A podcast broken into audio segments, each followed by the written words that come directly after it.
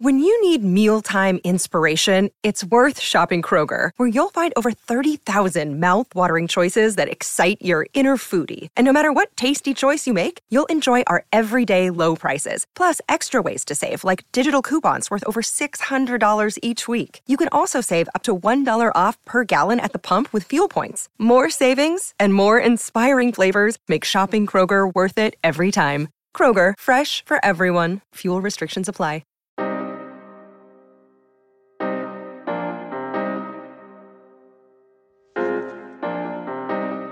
Hey guys, this is Emile Heskey, and you're listening to the guys on Kop End Fracas. The best word I can say to describe this one. Boom.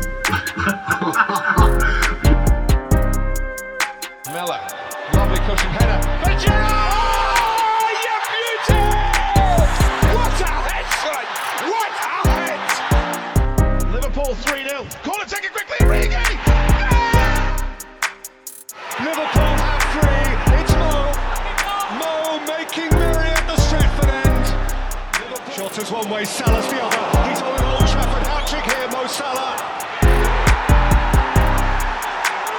And he captures the moment.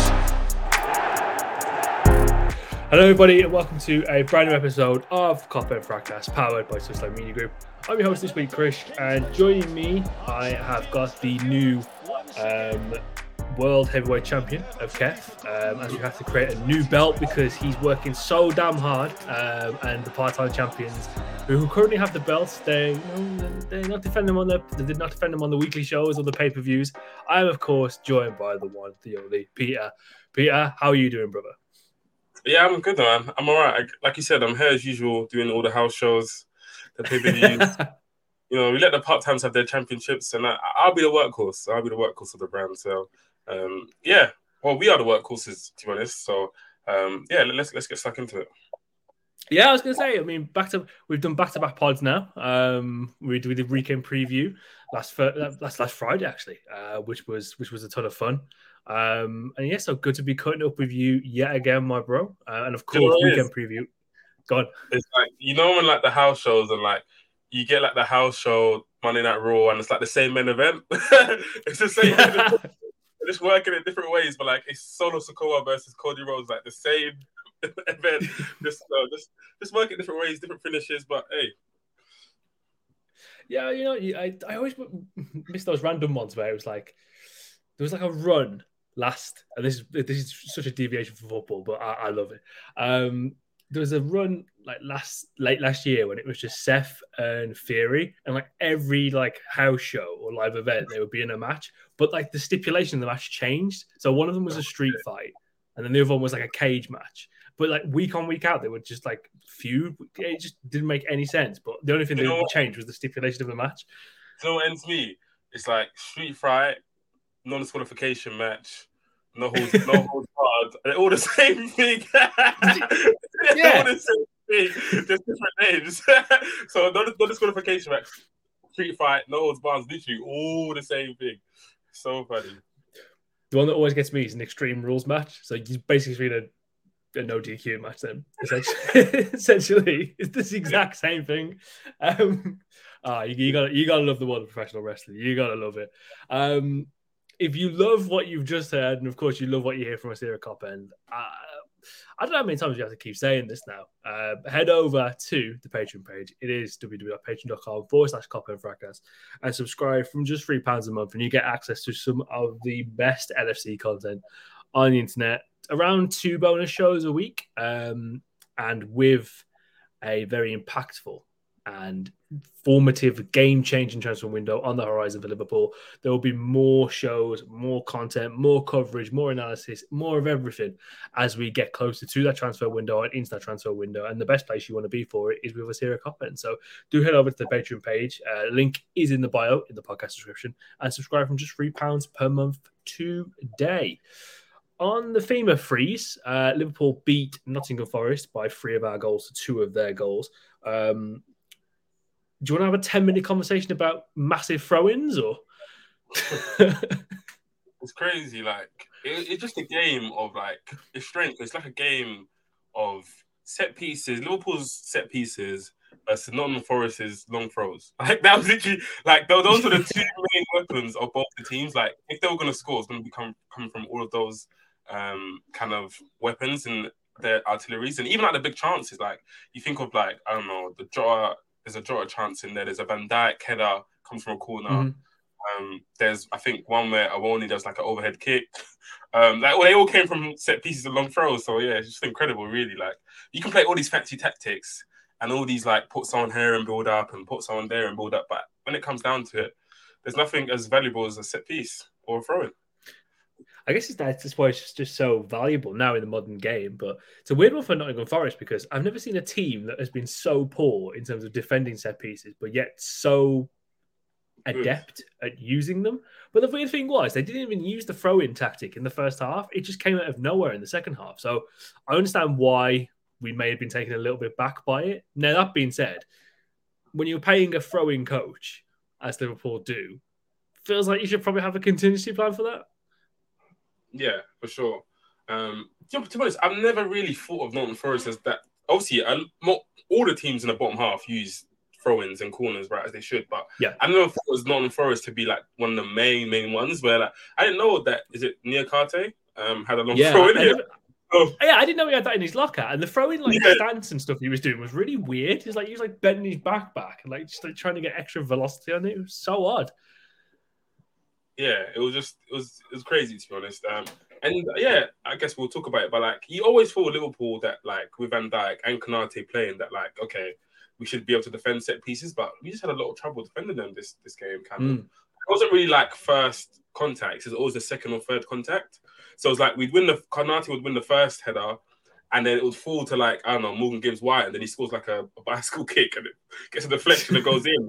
You know what I'm saying? Or like a throw in, Yep. like Owoni wins the header, and then Neco Williams scores a deflection deflected goal. So it was just like second and third contacts were just like kind of suffering. Um, and yeah, it was just it was it was kind of strange to see because I was associate Liverpool with defending, especially when Van and Konate are playing, defending set pieces quite well. So yeah, strange. They definitely used uh, Awani as a bit of a weapon uh, in that game, especially from the set pieces. Because I mean, Konate, we've we, we've seen him be one of the more physically adept players that we have um, in our defensive line from last season, and of course in this season, where you know he's, he's come back from the injury, and you've noticed it straight away that he's been able to kind of deal with the physical threat and kind of have that, athletic presence. Boy, I, I don't know what a, what Awani's training plan is or whatever, but he was making Konate look small. Boy, it was it was a bit mad. Konate, I, I call him like the Undertaker of defenders because he's literally like what, like six foot five, massive, like pause, like Big lad. beast, yeah. But Owone was literally matching him, you know, like like match like you know Omos versus Brock Lesnar, like. Hey, you know, you know, Brock Lesnar looking small because like this is just crazy to me. But um, Owone, he's a real like in terms of athletic size and pause and like just being just an absolute monster. Like yeah, he's he's a crazy, crazy tool to use in terms of yeah, he's high, and obviously his, his size pause. This has become the pause pod. Um, we might have to. That's definitely going to be the title of something. The pause pod. Um, but yeah, man, when, when you're talking about physical attributes, you, you remember you must have to, you must pause at every single opportunity, or you will because we have the pause police in KEF, we have the pause police in TL, TLF. It does get noticed. It's like we've got analysts in the background that you know measure these kind of things. Um, but no, I, I completely agree. Uh, he was kind of like they just basically put Ellis up front, and the, the, the strength was just was just so that old man strength was just there, man. I was just just fascinating to see. But I, I want to talk about their. I mean, the first goal, the first goal, the um, Neco Williams goal, which you know, to be fair, now it's after the game. He's one of those ones where I was like, I was uh, kind of happy for him. He got so much shit from fans online when he was here. It, that must have been quite cathartic for him to kind of, uh, you know, get that out. And there was a little kind of like moment between him and Klopp after the game as well, where they, you know, kind of checked in on each other. Um, and Fabio Carvalho was like in the periphery as well, which I thought was quite funny. It's a metaphor of how he's been for the second half of the season, just on the periphery looking in. Um, but the second goal, Peter, and I want to touch on this with you. The, the clip that went around over the weekend uh, of, of Jordan Henderson telling Nunez not to mark Morgan Gibbs White. And lo and behold, what happens? The ball falls to Morgan Gibbs White. It's a fantastic strike, but he ends up scoring. What were your initial thoughts from that? Uh, were you kind of in the in, in, the camp of how it was online of you know Henderson needs to be flogged X, Y, and Z, or do you take a bit more of a uh, you know I, I, know you I know you take a bit more of a calm, logical approach to these things. So so how did you react to it in the moment, and how have you digested it after the fact? Um, to be honest, yeah, I, I don't know. I think it's it's kind of a nonsensical video to me because like it's not that it fall if if if, if, if the ball fell to Morgan Gibbs White straight away um, I'd be like, okay, cool. Like that was such superstition. But like, I think it's Konate actually gets to the ball first. So Konate has the ball out, and then it falls to Gibbs White. And let's not take away from the finish. The finish is an absolutely crazy man. He's like literally on the half volley. Wild. Yeah. yeah. On the half volley, um, takes it, and then it gets two deflections, by the way. So it takes, it gets a deflection from Trent and Konate, I believe, and then it goes into the net. And I was looking at Northern Forest XG.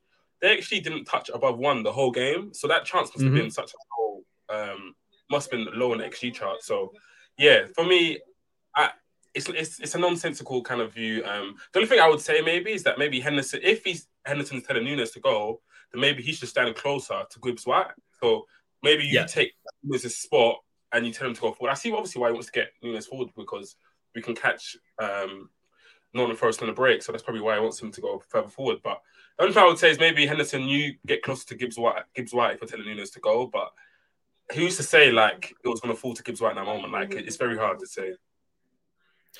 Exactly. I mean, I'm glad you brought up the XG because the, the XG of the actual shot itself was 0.08. So exactly. very extremely low. But the post shot expected goal is 0.45, given by the amount of deflections it was. So it ends up being a high quality chance. Um, that, that, and that was the theme of the game, really, for Liverpool. I mean, it, it's an interesting game because you can look at it from two different angles. Yes, we shouldn't be conceding two goals to Nottingham Forest, but if you go back a few months and this exact same scenario happens, I don't think we even get anything close to a draw in this. Mm-hmm. Um, so, what, what what do you think of the actual result itself from a mentality point of view? Because we struck back quite well when they you know leveled the game back up. So what, what, what was your key takeaway from us? Kind of like our mentality switch after we you know kind of like gave away soft goals. Um, if you want my honest opinion, so I just finished playing a, um, a match. Uh, always, huh? always, I always want your honest opinion. um, yeah, so like, opinion, I just finished obviously playing a game, um, and then obviously I asked one of my friends, like he was on the sideline, like, "What's the score?" And he said three two.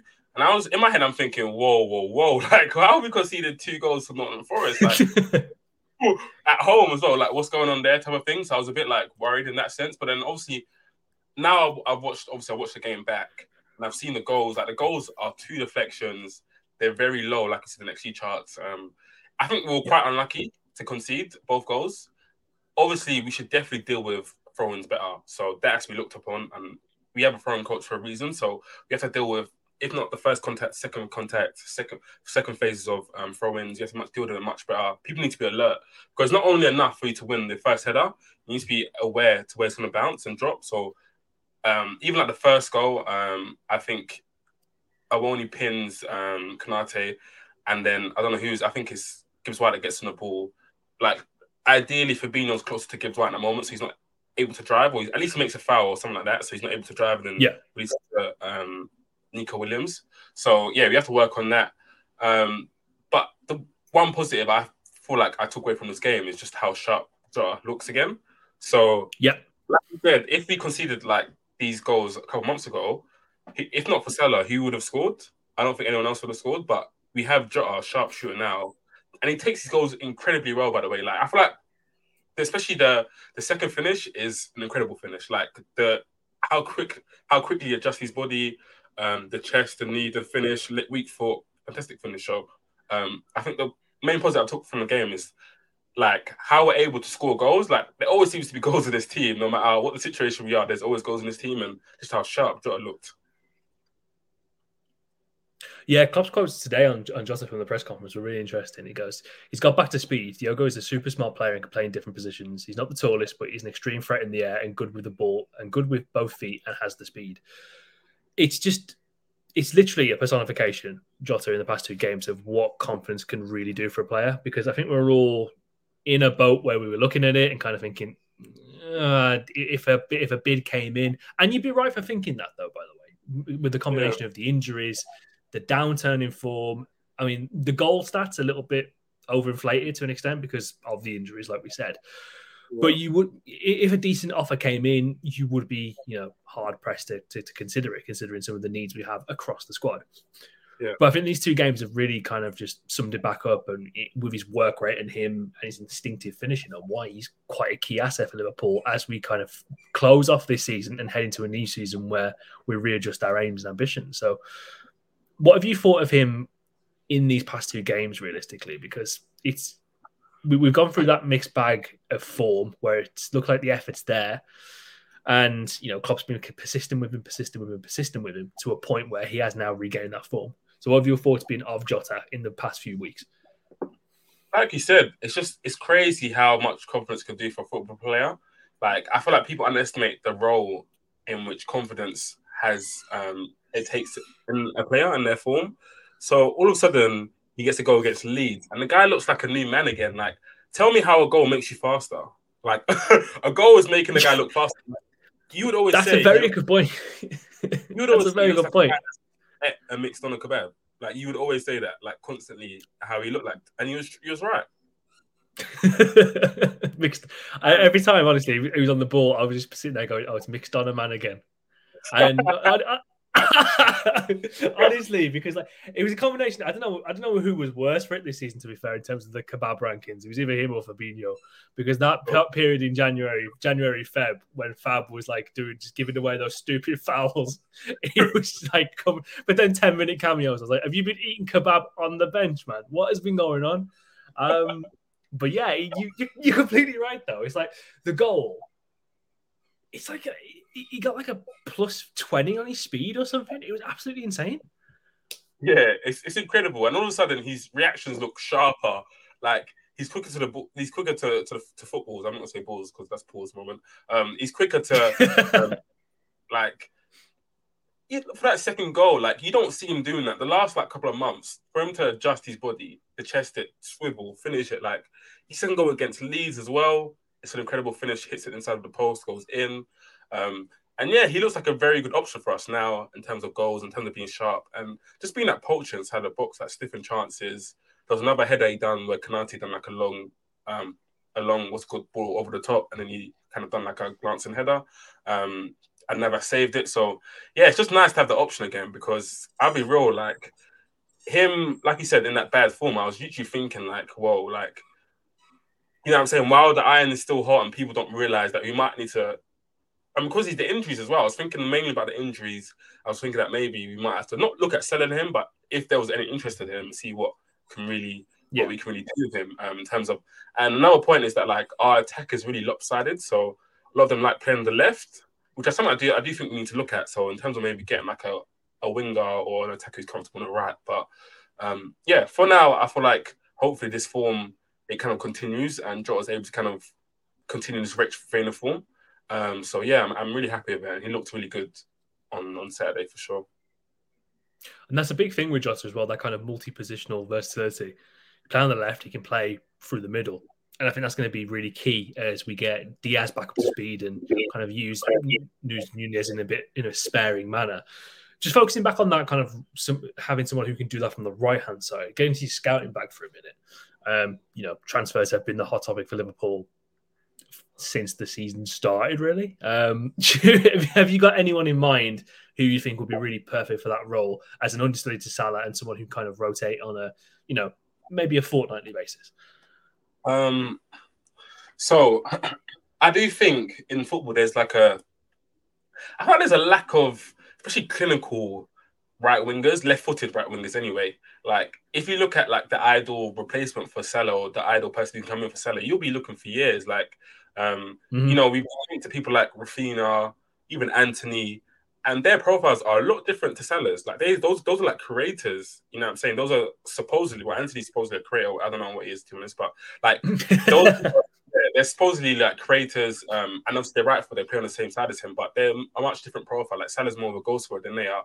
Um, mm-hmm. so I feel like it's just it's quite difficult to kind of find that profile right a lot um, in Europe, and it's weird because there's a lot of left wingers, like very good left wingers. So you look at your likes of Leao, Vinicius Junior, um, Kim K, Kvaratskhelia, whatever his name is. Um, there's a lot of them. Like there's a lot of good left wingers, Diaz, um, Rashford. So, but on the other side, there's not so much. But um, I've liked one player, obviously, even before he signed for Dortmund. I was a big fan of him at Salzburg. Um, I thought he looked very bright. And the one attribute I like about him, he's got blistering pace. Um, and I'm talking about unbelievable pace, yeah. And that goal for um, Dortmund against Chelsea, where he actually just strips Enzo. Um, Enzo just can't get anywhere near him. Just shows how lethal he can be. Um, and yeah, he's comfortable on that right hand side. He's direct. He likes to take on a guy, and he's got good finishing ability as well. Um, I know he didn't come in and make an instant impact at Dortmund, but he's now he's finding his feet. I really like him. Adeyemi. I don't know how much they would demand for him, but um, let's see. Another player I do like. He's a bit more raw. Is Moussa Diaby from Leverkusen. Um, one v one. He's one of them guys that like, like yeah, you don't really want to catch him one v one because he's just so quick, so strong. Um, and it was just about really kind of um, refining his end product. Um, he's finishing, his crossing and stuff like that. But like one v one, he's a very, very good player. Um, I feel like he's comfortable on the right and the left. Um, I think he might favour the left, but he's definitely played a lot on the right as well. So I like Diaby. Mm-hmm. Um, I know we've been linked with Samuel Chukwueze from Villarreal.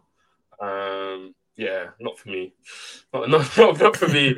Um, he doesn't quite make the grade. I've watched Villarreal a couple of times. Um, a bit too raw for me. Doesn't really stand out. Like when I watched him and Danjuma, Danjuma looked like a better player to me personally um, for mm, Villarreal. So yeah, I'd say Adeyemi and Moussa Diaby are my um, my contenders. What about you? I'm in the same bag as you. Like, um, by the way, three pound a pound a month. By the way, that for phenomenal analysis like that, um, because you're not going to get it from me. Um, I'm in the same bag as you. It is a very much a dearth of kind of right wingers, really, in, in just in world football in general. Um, the guy we're linked to, I, I, took a look at the guy we're linked to from Lyon, the Barcola. I thought he looked quite interesting in terms of the positional versatility he does have. Play through the middle, play off the play off the right. Um, but the one guy who comes is coming coming to mind for me, and I think if there's someone you want who can deputize in both midfield and the right wing, I can never pronounce his name. But I think you know what I mean. The guy from Red Bull Leipzig, um, Dominik Szoboszlai. Oh yeah, yeah, yeah, yeah, yeah, yeah, yeah, yeah, yeah, yeah, yeah. I know him. Yeah. One one day I will get that pronunciation right. Um, as it's yeah, it always annoys me when I can't pronounce people's uh, surnames properly because oh, yeah. people oh, can't pronounce. but um, he, he's just one of those players who kind of he looks really exciting when he gets on the ball. Good set piece taker, and you know, kind of that, that multi-positional threat. I think would be really good. And I think in the way we want to play football um, going forward, potentially, because um, I don't I don't see this current system lasting every single game. I see it being a situational kind of base thing that we do do from time to yeah. time. He'd be absolutely perfect for it. And I think he's got a decent release clause in there as well. Um, and every time I watch kind of like Leipzig play on the rare occasions that I do, he's one of the players that always consistently stand out. So I think he'd be one that'd be kind of up there for me uh, more than anyone. Um, but yeah, let's, let's let's let's wait and see because we've got more pressing we've got more pressing um, concerns in completely rebuilding a midfield. Um, and boy, is that going to be something like, we keep? I do feel like they want to prop and kind of make Diaz comfortable on the right wing. Not necessarily have his best position there, but like I feel like they're trying to maybe adapt him and kind of trying to train him in that position because whenever someone does deputize in that role, I think we saw Southampton last year, or Southampton, yeah, Southampton away um, in the run up to like the end of last year. Diaz played on the right, um, and yeah, mm. he hmm. came on against Leeds as well. for Fossella came on on the right.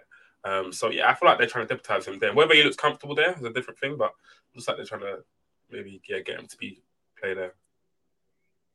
Be an interesting one going forward to see that because I think if it allows you to play Salah through the middle more, you can play Nunez off the left and kind of push those two closer together just to get a bit more in- interconnectivity there. So that'd be an interesting one to kind of look at. Speaking of the left hand side, um, how do you feel like Robbo's done in this system? Because I don't think it's conducive to his play styles. And what have you thought of his performances as we've kind of gone to this hybrid um, three at the back system? Um, I think he's done all right. Like, he, he hasn't been outstanding, but like he's still able to kind of get in those attacking areas for sure. Um, he has to obviously be a bit more aware of his runs and not just running around like a chicken for sure. Of course, like a free, like he says with Konate and and Van Dijk. But um, yeah, I think I think he's done all right. He's still able to kind of get in those demand areas. There's one chance against um Forest where Trent played an amazing ball um over the top. He found literally Robertson, he chested it, put it across the uh, uh, across the box and they kind of cleared it. But I think he's done. I think he's. I think he's done all right. Um, yeah, with Robertson, I, obviously, to be honest, I have to say, like, obviously Trent is better than him in terms of going forward, in terms of like that special talent. So like, if he has to maybe sacrifice his game just a little bit, um, so mm-hmm. be it. Um, I feel like because need another option on the ball, especially in central midfield, the way our midfielders are playing, we kind of need that option of Trent. So um, yeah, and I feel like especially with the system as well once we're able to kind of get a more athletic DM, that would help Robertson because like then the athletic DM can now push into the back three, and then that will let Robertson kind of attack a bit more. But because Fabinho can't stop doing transitions, um, you know what I'm saying? So he can't really fill in for Robertson in that position. But once you get a more athletic DM, that takes care of itself. Robertson can go and do his thing a bit more. I think it's one of the reasons why I'm pushing for Diaz to start. Um, today against West Ham. Well, today as we release the pod.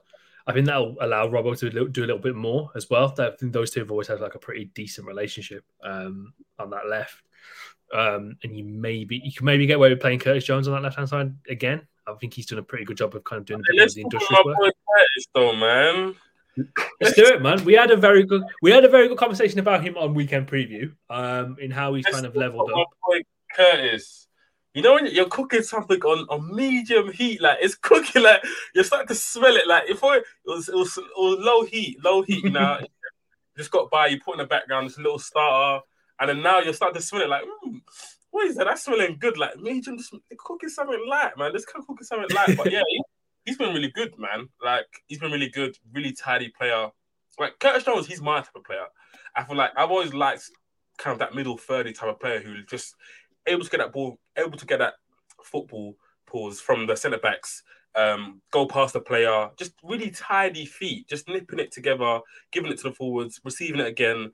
Um, and like he's not the best on the final third, but I feel like he's really, really good in the middle third. And he's, I think he's becoming a lot more responsible as well. So he's not really just running around like headless chicken.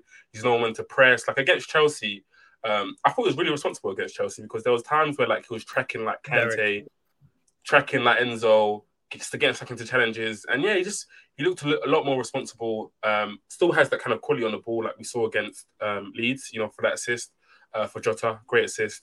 So he still has that quality on the ball. And yeah, he just looks like a really nice option. I feel like this system suits him more because he's able to kind of play further up forward. Whereas normally when we play our kind of rigid four three three, he has to maybe kind of impersonate like a like a Gini Wijnaldum in terms of like um you know, saying covering our fullbacks, getting back, covering spaces. But this kind of new system is able to kind of push up and um, attack a lot more because obviously we have Trent and Fabinho sitting. So he's able to kind of play like a high eight, like a defensive type of eight, and it suits him a lot more. So yeah, that's that's that's my type of guy, and I I, I really like Curtis Jones, man. I've never really kind of subscribed to like the weird like Twitter hate and like football Twitter, um, social media hate of like just saying, oh, he's washed or like he's not good enough to be a Liverpool player or he's not good enough, blah, blah, blah. Like the guy's 20 what, 22? Like, and he's barely like had a run of games, like barely had like a run of 10 games. Like you can barely see what he's done. Like he has a lot of ability and yeah, let's let's just see what he can do. At bet at worst, he can be like a squaddy for Liverpool, like at worst, in my opinion. So yeah, I, I really like him. I like his play style. Um, and he should have got more minutes for me this year, to be honest. I feel like he should have played a lot more games. Obviously, he had that eye, weird eye injury um, he's had a lot of injuries and stuff like that. But yeah, I really like the player, and the system definitely suits him for sure. Another point, sorry, so I'm off now. So just another point. Um, in that first half, we couldn't really make a lot of like we couldn't create a lot of chances. And also when I was watching it back, I noticed that Danilo literally stood on Trent. So obviously throughout the week we've been kind of talking about Trent's new role, blah blah, plays midfield. Like Klopp's been getting a lot of interviews about it, blah blah. So obviously Forest kind of they obviously they knew what we was gonna do. So Danilo stood on Trent. He wasn't able to kind of get that space that he needed um, for that first half. So it, you saw a lot of play with like Jones, um, Gakpo, Jota. They were kind of interchangeable in that that first half, and they were doing like a lot of nice touches. Mm-hmm. We didn't create like, any goals from it, but I feel like jo- jo- allowed Jones to get on the ball a lot more. Um, but when we maybe when we get like a, a better midfielder, or we get like a you know I'm saying we sign midfielders, you can see how they would progress in that role that Jones is playing now or Henderson's playing now. Because if someone's marking Trent in that build up, then it would allow someone those advanced eights to get on the ball more. So yeah. Yeah, I'm imagining you have kind of uh, Jones McAllister kind of in those two forward roles. That'd be, I mean, that'd be absolutely unbelievable. I think, but the one thing you, you were spot on. You know, obviously Danilo was right on Trent, as you'd expect, kind of like going into this game, nullify him as much as possible. But when you've got a player who's got really good technical security like Curtis Jones, that's the type of guy you need in your midfield. And that's the type of guy we've been lacking in some of these games where the pressure's been on. You just need someone who can kind of be a bit more bit pressure resistant, very good and secure with the ball. And that is the one thing that we've massively um, massively missed out. And I completely agree with you uh, on, on the social media hate. Um, that CF comps account, that weird one. Hey, oh, man, yeah. that brother needs to. Sh- uh, that brother needs to, you know, just keep, keep making comps for us, brother. But leave the analysis to the real folk. You know what I mean? Um, um, uh, and it, it, was, it was always weird. Like, kind of obviously when when the when the Jude stuff came out and there were kind of alternates in terms of potential midfielders we could sign and players we would link to. Like Tielemans was in there, but like, why the hell would you want to sign Youri Tielemans on a free when you've got Curtis Jones literally right there? Mm, spin, spin. It's just it's it's weird, and you know, give him the some you know let let him get this run of games now, which he's done. I mean, what almost it'll probably end up being four starts in a row of you know seven out of ten, eight out of ten performances. Let him keep yeah. cooking, let him keep going, like you said, man, and give him the summer off to rest. Let him come back fit and firing, and you've got another person who you probably would have thought. I think we all would have collectively gone if a decent offer comes in for him this summer, you could offload him. Now you're looking at a situation where you probably do want to keep him and keep him around because he's growing and maturing with every single performance. So, you know, long may it continue, man. Yeah, for sure, definitely. Uh, yeah, I'm really enjoying his like running the team for sure. Um, it's a nice little silky player, um, and like with Henderson and Fabinho, I feel like they're kind of low volume footballers in terms of like touches and passes at the moment. Like you don't really see them on the ball as much. Like when Fabinho gets the ball, he's always looking for Trent or always looking for Van Dijk or someone just to really give to give it to you straight away. And Henderson's never really been one to unless he's playing like the DM role. He's not really been a centre mid that wants to get on the ball so much, like so heavily. He just wants to do kind of running off the ball, maybe like you know what I'm saying run and help whatever kind of inside forwards and cover space after that. So Curtis Jones is someone who likes to have a lot of touches. He's kind of high volume, so yeah, it makes a lot of sense in the system. And I will say, we will get into transfer business late more um, after um, towards the end of this pod, but like the type of midfielders that we've been linked to makes a lot more sense in the system because I was thinking like, why not get linked to more defensive players? But like, you imagine people like Gravenberch, McAllister, like these type of advanced yeah. eights, them in this system makes a lot more sense. You know what I'm saying? Mount, like, mm-hmm. it makes a lot more sense for sure that's that's the game, you know. And God, Hendo, God bless him. He, he's he's doing his best. He, you know, his legs are going, and he only needs to be playing one game a week, um, which we can all agree. Bro, um, you see like of him, like, how's this guy a professional footballer? Like, bro, lay off, bro, lay off him, like, relax. I, I bro, I, I, I, hate, I hate Niki stuff like that because I can guarantee you the person who posted that has not got six pack and abs in it. You know what I mean? Like, take a look at yourself in the mirror, brother. You, you know, you've been eating too many Krispy Kremes and that to be kind of like, you know, joking up a professional footballer uh, on social media. But it's what you expect in this day and age. But so neat, bro. The, so bro, it's it's so neaky, and it just it, it, it's the one thing I hate about football Twitter. Um, and I guess it's why football clubs don't listen to football Twitter because I've seen some of the suggestions that football Twitter have, have and clubs would be probably bankrupt if they followed these uh, followed these suggestions. But you can see the vision in that right hand side role um, recently. It's a lot more attacking, um, and that's why the Mason Mount link makes a lot of sense. First of you know, it's someone who is getting technically secure, and you get a bit the vision. The vision I think we always keep saying is you give Klopp his Lallana in a way, and someone who can operate a little bit more further forward. What what? Obviously, we'll we'll keep the majority of the transfer stuff to the end, but would you be happy with Mount being one of the signings and how he could fit in in that right hand side of a Liverpool traditional Liverpool midfield three and in this new style of a Liverpool uh, midfield? Um, do you know what? I've always like I've always thought Mason Mount's a good player. To be honest, um, I don't really tend to like. I try to make my own opinions and not follow football Twitter, and it's kind of come. It's, it's kind of become like really um unpopular to like a player like Mason Mount because he's not drip, he's not like drippy or he's not like football's Twitter's flavor of the month. But I've always thought he's a good player. Um, he's kind of he's like a he's like a jack of all trades. Like he's good at everything. Um, he's really tidy. He runs off the ball superb. He does everything really quickly. So I think his best one of his best attributes is that like he does everything like a high operation speed. Like he's rare like you'll just see him like dilly dally on the ball, take loads of touches, then make a bad decision. Like if he makes decision, he makes decision quickly in terms of laying it off or getting a shot off or stuff like that. Um, so yeah, I, I like the player, um, but I do feel like defensively, I feel like he's not the best. I think he's a very good presser, but he's not one Mhm. to really like like follow. Like let's say I don't know, like let's say a midfielder track a midfielder 20, 30 yards. That's not really his game. I don't think he really wants to do that. He wants to be the one. He wants to be the midfielder that gets like double figures. You know what I'm saying? That's the type of game he wants to be. Um, so it depends on the profiles that we kind of land with him. But I like him as a signing, but I just feel like he needs a, maybe a more def- like we need to get a DM and maybe like a more defensive minded midfielder along with him. I feel like if we get him, then he has to be the most advanced midfielder that we get in that window. You get me? So who would be the t- who would be the two um, you'd supplement with Mount to kind of justify Oh it? my god, just got an absolute banger. Karma is just so weird. Oh, like you mentioned someone's name.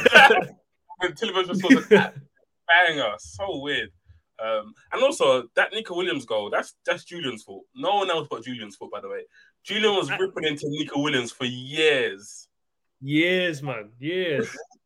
Like that's that's that's ty- that's typical. Like you know, when you rip into someone and they play against you and then they score against you, that, that was Julian's fault. I but, do- um, I, I I love Julian, man, because whenever we whenever like when, when Jota scored his few goals, he came in with the let your uh, let your um oh, apologies be as loud as you disrespect.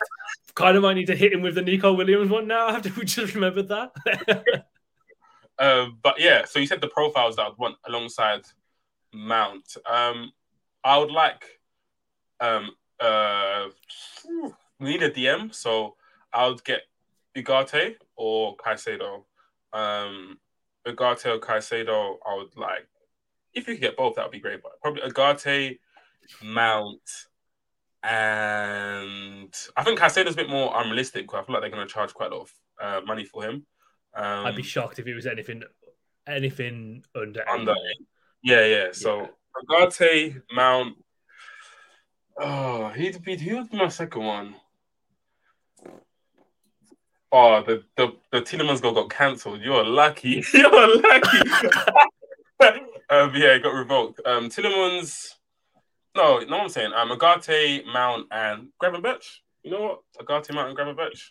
And I feel I like, like I say Gravenberch. People might say Gravenberch is a bit more offensive, but from what I can see and what I know of Klopp, I feel like Klopp will turn Gravenberch to be a more defensive side of midfielder.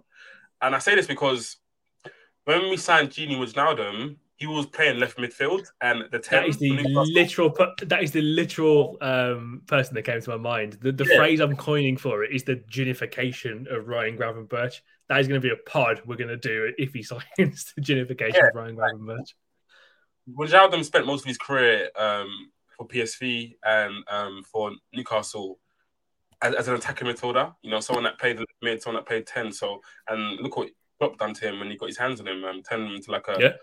Like like, like a, a, really good, um, more defensive sided midfielder. So, yeah, um, I think that would do me to be honest. Um, if you can't get Garte, I'm a big fan of João Palhinha. I know he's a bit old, but I like Palhinha to be honest. I know you, What about you? you're a bit, you've, you've, you've, you've been a big fan for a while, actually, Palhinha. Um, speaking of shit football, scoring, goal, scoring goals, Tyrone Mings has scored. What the hell's going on? Everyone's getting in the action today. Um, I think McAllister would be one for me. Um, With Mount, just in terms of with Mount, because I think he can do. He, I think he can do a lot, and that technical security is just so so nice for me. I can imagine him playing in a double pivot in that three, which would be pretty good, and he can play him a little bit further forward. Oh, I missed the name. Thuram. Sorry, if we can't get Gravenberch, I'll get Thuram. Yeah, That was going to be Ram. yeah, that was that was that, that was going to be my other one. I mean, talk about physicality and size, pause, and on ball kind of. Yeah, that guy's really good, man. Every clip, every clip you see of him, by the way, it's like see, it's like a man against boys. Pause. Like Yeah, he makes everyone look really tiny on the pitch. Yeah, for sure. He's he's massive. Um, pause. Like, and he's ball. Oh my god, he's football carrying. he, his football carrying is just unbelievable. Like the way he's able to kind of get past players and um take it to different phases. So he's, got, He's so he's got a magnet in his. So he's got a magnet in his boot because the ball just like doesn't move away from him. It's crazy. Um, he looks Yeah. like a very, very talent. He, he just he screams to me like someone is going to sign him in the mid table and then someone someone's going to buy him again. Like I just don't see one of the big clubs taking a chance on him, and I don't know why. Like I just I really feel like Villa or Newcastle someone's going to sign him. Then we're going to be like, oh, why don't we sign him? Like, you know what I'm saying? I don't know. He just doesn't feel like he's getting like he's got these tentative links to these clubs, but he's not got that strong like link. I don't know. I feel like we should I mean, definitely bet on him. I think the only two like clubs I've seen him linked to strongly are PSG, which I'd avoid like the plague at the moment, considering just what's going Yeah. on there, and uh, and us. Those are the only two clubs really, like any like substance where it's been. So that is interesting. But I completely agree. You'd be imagine him in, in a Newcastle midfield with Bruno. Jesus is Lord. Jesus. Is Oh, Yeah, that would be- plays man. You know, war player, war player. Did you see the uh, link? Uh, I, I don't know who it came from at the Athletic, but uh, Bruno Guimarães is highly regarded by the brass at Anfield. Well, brother, if he was highly regarded, why didn't you go and sign him fucking last year when you had the chance? So frustrating. This guy was sliding for a move as well. Like so frustrating. Um, yeah. what a player. That's all I have to say is what a player. But it's, it's too late now. Um, the thing, the good thing about the midfield options is that there's a lot of them. Like there's a lot. Like even in the DM market, Caicedo, Ugarte, Palhinha, Amrabat. You look at the eight market, you've got Mount, McAllister, Thuram. Um, you've got loads, like you know what I'm saying. So there's literally a lot of Nunes, Matheus Nunes. Like there's there's a lot of options there. So as long as we, we just have to get some good profiles in, and yeah, just not get it wrong, hopefully. But I feel like there's so many good options there that you're okay. Like it's not like the striker market where like there's like one or two options who like score goals and all the rest are just like Oh, gotcha. Yeah.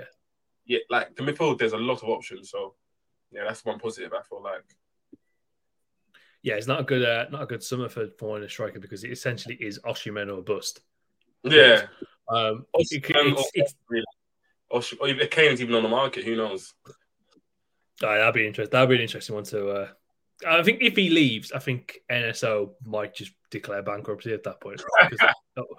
like, and, uh, listen, man, I, I, I love I love Sai, love Tobes and that, but like, what have you got left at that point? We saw it had the last rebuild when when one of your star players left. You signed Roberto Soldado. It didn't go well, did it? So yeah.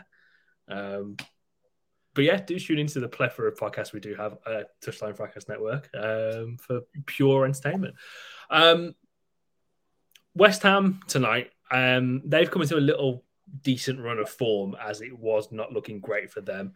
Uh, doing really well in Europe. I think in the semi-finals now of the Conference League, which they should really go on and win. Looking at the um, other teams in that competition, uh, Declan Yeah. Rice scored an absolute absolute banger um, in in that Oi. final. That goal was moving me. That goal was It's like, I, moving- I, I, it's like, I, it's like, I, I never knew you had that in your locker. What's going on? Like, bro. He picked the ball up from midfield, drove, drove, drove, went onto his left, slept it into the slept into the corner. And I think, do you know when like a homegrown like like a homegrown talent like one of our very own scores like it's just it hits different. Like you know when Trent scores, it's it just- different, man. like there's something special about it. Like it just hits different. So he scored and you see the whole stadium erupt. And yeah, he doesn't even have to celebrate, but yeah, that's another that's another option. I don't feel like again he might be too expensive, but yeah, um, Rice is a quality quality player. Again, another one that a lot of football Twitter and a lot of like just social media were like clowning him like for a long time, but he's a quality player. Like he's a good player. I mean, he has his deficiencies, but who doesn't? Well, that's that's the thing, and you know those deficiencies. If you're a good manager, you can kind of get them out of his game. You know, Yeah. another one who's still relatively young but plays at a very high level. Um, it'd be interesting again. That'll be another one to see. Interesting how West Ham handled that situation this summer. I mean, he's only got one year left on his deal, I think. Um, so they're not going to command that high of a fee. But I mean, we've seen these things go in different directions in the past few years. But what have you made of West Ham um, in the past few weeks? Um, and what have you made of the performances of one Lucas Paqueta, who seems to be f- settling in uh, to West Ham style of player recently? Um, yeah, I've been watching West Ham quite a bit. You know, um, there's where I work. There's a lot of like, well, it's right next to the West Ham stadium, and we've got a lot of West Okay. Ham. Like, yeah, um, the studios is right next to. I'm not gonna say which studio it is, but it's right next to West Ham Stadium, um, and we've got a lot of West Ham supporters. So like, by way of like work, I have to always just like talk about West Ham and like they also want West Ham, and obviously a lot of them want Moyes to go. But um, yeah, I tuned into like the conference game, tuned into um, the Bournemouth game, and it's like they finally just woke up and like their quality players have just started to turn up a bit. I think the Arsenal, so the Arsenal second half is where they really found their confidence. Kind of like when we played Arsenal, their our second half as well. Yeah. Like, it's like they just seem to like, you know, kind of give them that energy, um, and they found their confidence. And Antonio's kind of found his form again. He's just being that kind of buzzing, um, that a really annoying striker who just doesn't give up on like anything. That kind of lost causes. Um, If, if you if you could compare Michail Antonio to one wrestler, who would it be? Because you think he's finished, but he always comes back and is challenging for a title. um, like Sheamus or something like that. Oh my, that's a perfect comparison. Like. Yeah, Yeah. just like a brute, like a brute that's just always about like, you know, like he's got that respect. He's not the best wrestler, but he's got that respect, and he's always about. Yeah, Sheamus is always like you don't really see a WrestleMania card with Sheamus is not on. Like, and he's always on like a feature match as well. So, um, yeah, Yeah. uh, Antonio, he's one of them guys who like you don't really want to play against. To be honest, he's not the best player in the world, but you don't really want to play against. So it's just a bit, yeah, he's been frustrating. Yeah. Um, and yeah, I feel like so what I feel like what's gone wrong with them is they've tried to transition into a team who wants to play really good football and like really play like, you know, kind of like entertaining football. But the problem is that they have Moyes. And Moyes doesn't play this type of football. Moyes doesn't know anything about this type of football. So like he's bought players like Paqueta, Scamacca, um, you know, these type of like players who can really play on the ball. But Moyes, again, he's he's never really played this football in his life, really things that suit him. Moyes likes to play on a counter attack, likes to play physical football. Um, and so yeah, I feel like they've been in this kind of free for all where like they've been stuck in between the two worlds type of thing, where like, they've still got these like Souceks, fouls, you know, Johnson, like these kind of rough footballers that Moyes kind of likes, and these kind of like you know pretty footballers. So um, yeah, he's played for most of the season. He's played Paqueta. Um, well, he started playing as a ten, but now he plays him like like a double pivot with Rice um, sometimes, and it's just like yeah, it's just like, what are you doing? Um, so yeah, um, but Paqueta's, I feel like people start comparing Paqueta to Richarlison, and he's just like, yeah, no, see you later. He's really, he's found, he's found his form now. Um, he's found his quality, and I've always been a fan of Paqueta. I think he's got a great left foot. He's more industrious than you think. I don't think he's like a, a double pivot midfielder, but he's more industrious than you think he is for like a 10. Mhm. Um, he's got a lot of quality. So, yeah, they're in a good run of form. Um, I still feel like they're not the best defensively. I feel like I still feel like you can get at them. Kehrer is really weak. I feel like Kehrer is such a bad, bad defender. Well, that was going to be my next question. I was going to say because whenever I see you talk about West Ham and we'll, like West Ham on TV, there's always a message going. Kehrer is just uh, he's might be the most abysmal football I've ever seen. talk me, Yeah. talk me through what you made of him. I've never seen someone who's such a bozo. He can't defend. Like he's one of the type of guy, like types of defenders. He wants to win everything at the first contact, and he never does. He's not great on the ball. Um, I really don't know how he's got any sort of caps for Germany. Like I really can't understand it, and I feel like it's just because he's played for PSG. That's the only reason. Yeah. But he's really, really bad. Um, so I say this now, he's probably going to go and score against us. But um, yeah, can definitely get at them defensively. Obviously, still have the likes of Cresswell, um, Coufal Johnson. They're just not really up the level. So, um, yeah, I feel like Jota Nunez are definitely going to have chances for sure. Um, yeah, Yeah, I mean, it's, it'll be it'll be an interesting game for sure. Um, kind of feels like it's always like an interesting game whenever we go to the is it the West Ham Stadium, the Olympic Stadium? I'm not too sure what they call it these days, but I mean, yeah, West Ham's backline bit dodgy. You know, Cresswell for, for you know very industrious. Uh, Nygaard's actually pretty de- pretty decent. Um, you know, I've, I've been impressed with him this this this season. But I mean, we should have enough about us to beat them. Uh, what would you go for in terms of a Liverpool lineup for this game? Ooh, um, is Konate fit? By the way, can I ask? Is Konate fit? There was something about there was something about him getting a knock I saw earlier on. Um, so that one's I gue- I guess it's in the balance. Um, Konate, but what, what, would, what would you do? Please be fair. I, did, I used to play against West Ham and Tottenham. Like the Matip and Gomez, I'm sorry, they're just I don't really have any confidence in them, and we're still conceding goals even with Konate in defense. So I just feel like yeah, I don't really have the confidence in Matip and Gomez, especially this season. They've not really been too good. Um, so I'd hope that Konate's fit. If he's not fit, then I'd probably go for probably Matip. Um, So that's an Yeah. interesting one because my, my next my next question was going to be Jones in this new, not Jones um, Gomez in this new system. Do you think it could nullify some of the bozo this no uh, man, we've seen from him this season? I don't. I can't like. And I like Jones. I like Gomez as a player, but like he's just not been in good confidence or form this season. And I don't. If I was to play him anywhere, I'd play him at right back. I would. I don't really trust him as centre back, to be honest. Um. So Mhm. yeah, nah, not for me. Um. I'll play Konate, but if he's not fit, then Matip. Um. Then I would rotate a little bit, not too much, but just maybe two or three positions. So I think I'll start Thiago. Um. Thiago on the right. Well, to be honest, um, so if it's one of those days, days that, like you said, we said on the post match pod that if Jones can't play because you know the doctor has has had a certain days off for him, um, then he can go on to the left. But if he, if obviously Henderson's tired as he's you know aging a bit more, I'll maybe play Thiago. But yeah, if, if Jones can play, then I'll, I'll um, do Thiago Henderson, and then I would bring. I would bring Nunez in for for Gakpo. Um, Hmm. I'd bring Nunez in for Gakpo because that was in too much good form. Um, and I don't, I, I- yeah, you can't really bench on in that kind of run of form. Um, so yeah, I'll go Jota through the middle, Salah on the right, Nunez on the left, Thiago, Jones, and Fabinho midfield. Yeah. What would you do? I'd probably go something similar. To be fair, I- I'd have a very. The only thing for me is if I don't know if I flip Diaz for Nunez and play Jota through the middle. But I'm Okay. very intrigued by Trent, Trent, Trent in this new role because I think I think they will try and do the same thing um, that Nottingham Forest did in terms of having a man man marking him. But I'm I'm very interested to see if Trent gets a bit more freedom, ping a ball over the top straight to Nunez because I think that could cause a lot of issues, and that's where you could really unlock the potential of potential of Darwin uh, in this system. Now, whether he actually wants to score the chances given, that's a completely different question. Um, so it's kind of just uh, let's just let's just kind of wait and see there. But Yeah, definitely- figures, man. Let my boy cook. You know, I think he's on nine goals in the Premier League. I think he's only got like he's done well, man. How many starts he's got? Like like ten or eleven starts. He's not started that many games. Um, I know he's got quite a few appearances. Yeah, he's not.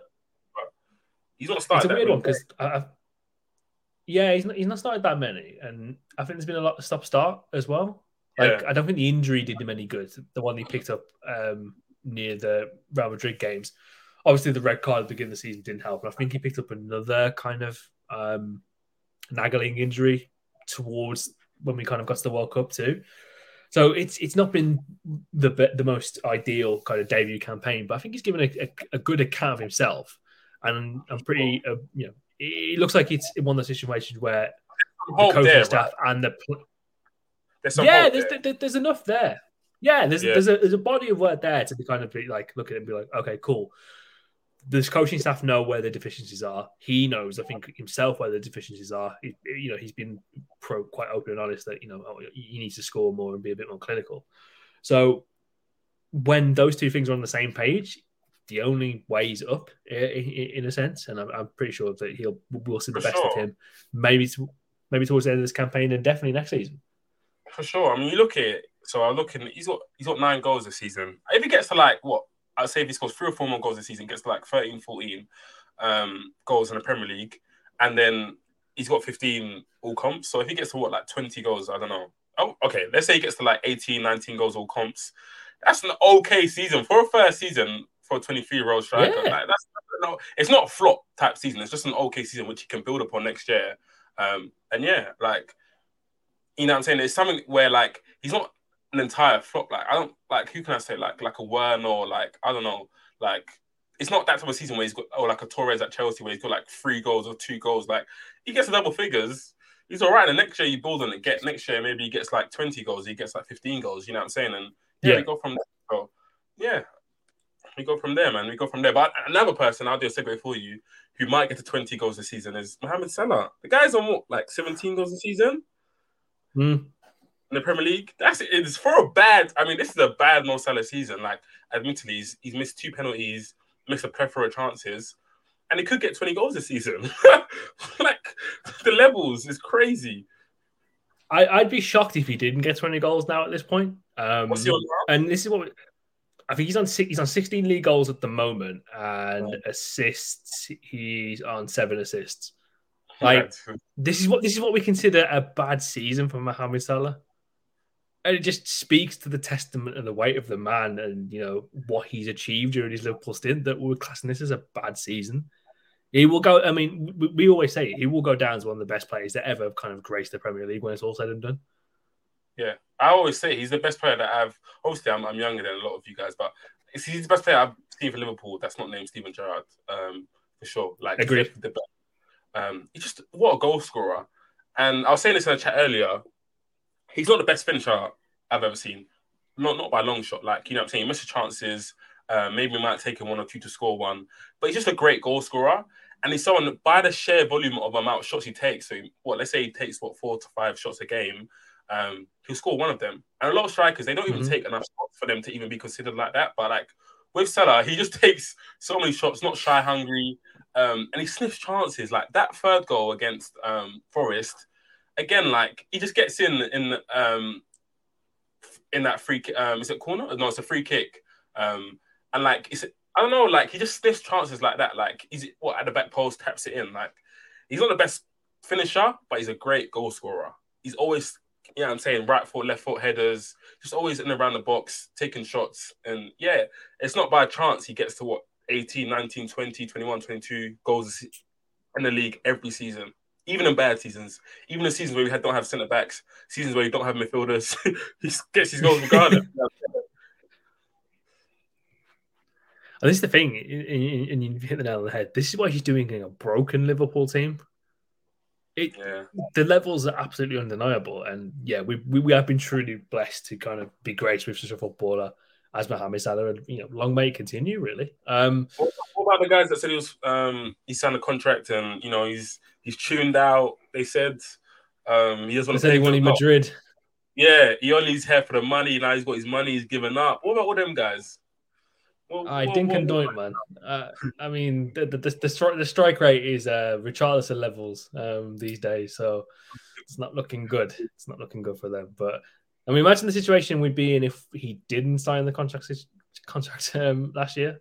You probably would have sold you you would have sold your best player, and we would be languid. We'd be we'd be worse than Chelsea, and that's saying something. Yeah, sure, because they would would have had to rely on Nunez more, Jota more in that bad form he was in.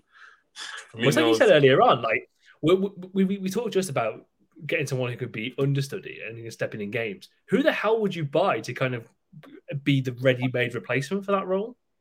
It's damn Hmm. near impossible. is for sure that profile again. You'd have to change the whole system, and maybe a system where like your nine gets most of the goals and your right has to be a creator or whatever. Because yeah, the case is it's impossible. We cannot replace. We, we, we cannot replace. We cannot, we cannot replace the fire. Um, yeah, someone needs to clip up like a, a pep, like mega mix of just some of his funniest comments at the end of the season. Because yeah, I, I, I, could, I can get into that. You're a funny guy.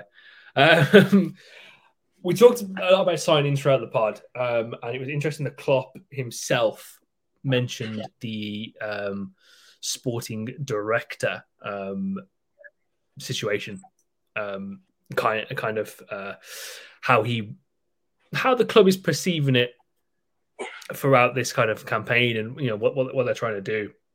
And you mentioned that you know things are going in the right direction, and that they're probably going to have someone in sooner rather than later. My question to you, Peter, is: Do you think a sporting director, in terms of all the things we need to do, is a sporting director the most important signing we can make this summer?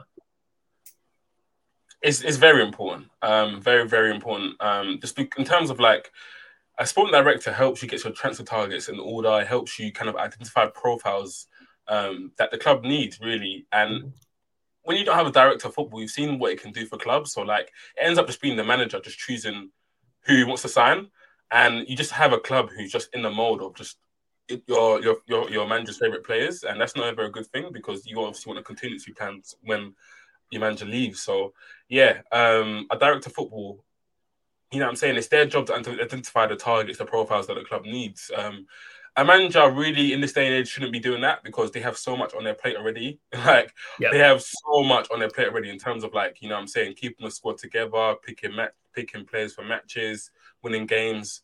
Um, so again, having for them to scout players and identify players that they want, I think I feel like in this day and age, you really shouldn't be doing that. You know what I'm saying? We're not in the age of like Ferguson and Wenger anymore. Um, we've got specialists in every department. So the more help you can get, the better um, for me. And yeah, like if you can get a guy with a track record of great signings and um, you know what I'm saying, um, great targets that um, he's kind of identified for previous clubs that he's been at, then yeah, I feel like it can only be a good thing. I, am not really a fan of Klopp and Lijnders just pick signing players that they like. Like I feel like there should be someone else in that kind of you know recruitment team that they have to go through. Um, because you know what I'm saying, like Klopp's only human. You know what I'm saying? He can get wrong. Um, Lijnders is only human. He can get wrong. So you have a director of football, you have like a kind of recruitment team that you kind of need to go through. Um, and it can only be, I feel like it can only be kind of a good thing because, you know what I'm saying, you have a lot more minds coming together um, and, yeah, building a team. So, yeah, definitely. Completely agree. Um, the, the one guy I definitely want us to kind of take a good look at, um, and I hope we get him. Um, I know I know Klopp wants him um, personally is Christoph Freund, uh, who is at Red Bull Salzburg, but he was at Leipzig. Um, he's one of the guys who kind of identified a lot of their very talented players who then go on to be brought for very big sums of money. Who knew? Um, so, and I think that's one of the things we've got gotten away from a lot recently is buying players before they hit the precipice. Too many times we've waited for them to kind of have yeah the breakout season. Yeah, and we just need to get better. We need to get better at doing that. We need to be scout. One of the things I think we need to be getting better at um, and a bit more aggressive in is scouting the South American market. Um, there are so many good kind of players in that 18 to 21 age bracket in Brazil, in Argentina at the moment, where you can buy them 8, 10 million and they instantly become 40, 50 million pound players in the space of 10 to 12 months with the right development paths. For sure. I definitely agree with that in that sense. Um, it's just it's annoying because like you see these clubs like obviously admittedly their kind of desperation their need is a lot lower than ours. So obviously when a player comes into liverpool they need to kind of like bang straight away and they don't need to bang in brighton. But like someone like Caicedo like how much improvement did he need to do before he became this type of player?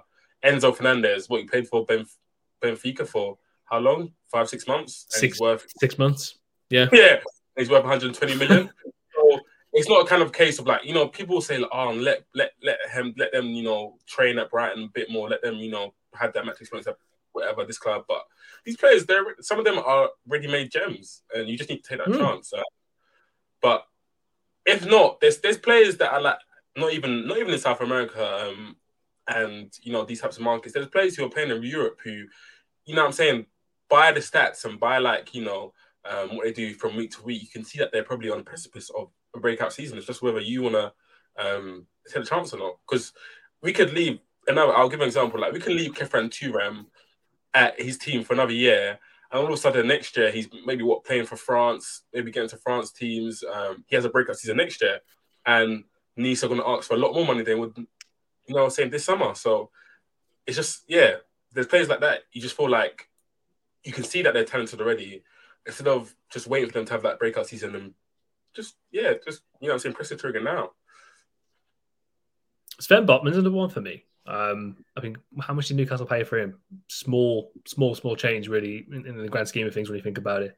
And he's kind of proved his worth as you know a you know near fifty million pound defender. He's a bit rash in some elements, but you, you can kind of get that out of his game. But he's a very, very solid centre back for a team that is challenging for the top four right now. Um, and you just need to take those. You just, you just need to take those risks, and I think a, a sporting director will will definitely help um, with those. Um, kind of yeah. Basically, my, the, the, the, long and short of this is let the nerds do what the nerds do. Let them find these clever signings and you know use the data in, in the best possible way. Um, and yeah, and on that note, I think that's a good way to sign off. Um, Peter, thank you very much for joining me. It's a pleasure as always to kind of get the wisdom of uh, one of the finest to do it on the podcasting network. So thank you very much, good sir. Um, listeners, if you haven't already, do head over to the Patreon page. That is patreon.com forward slash Kop End Fracas and sign up for as little as three pounds to three pounds per month today. Um, there should be two shows coming out uh, towards the end of this week.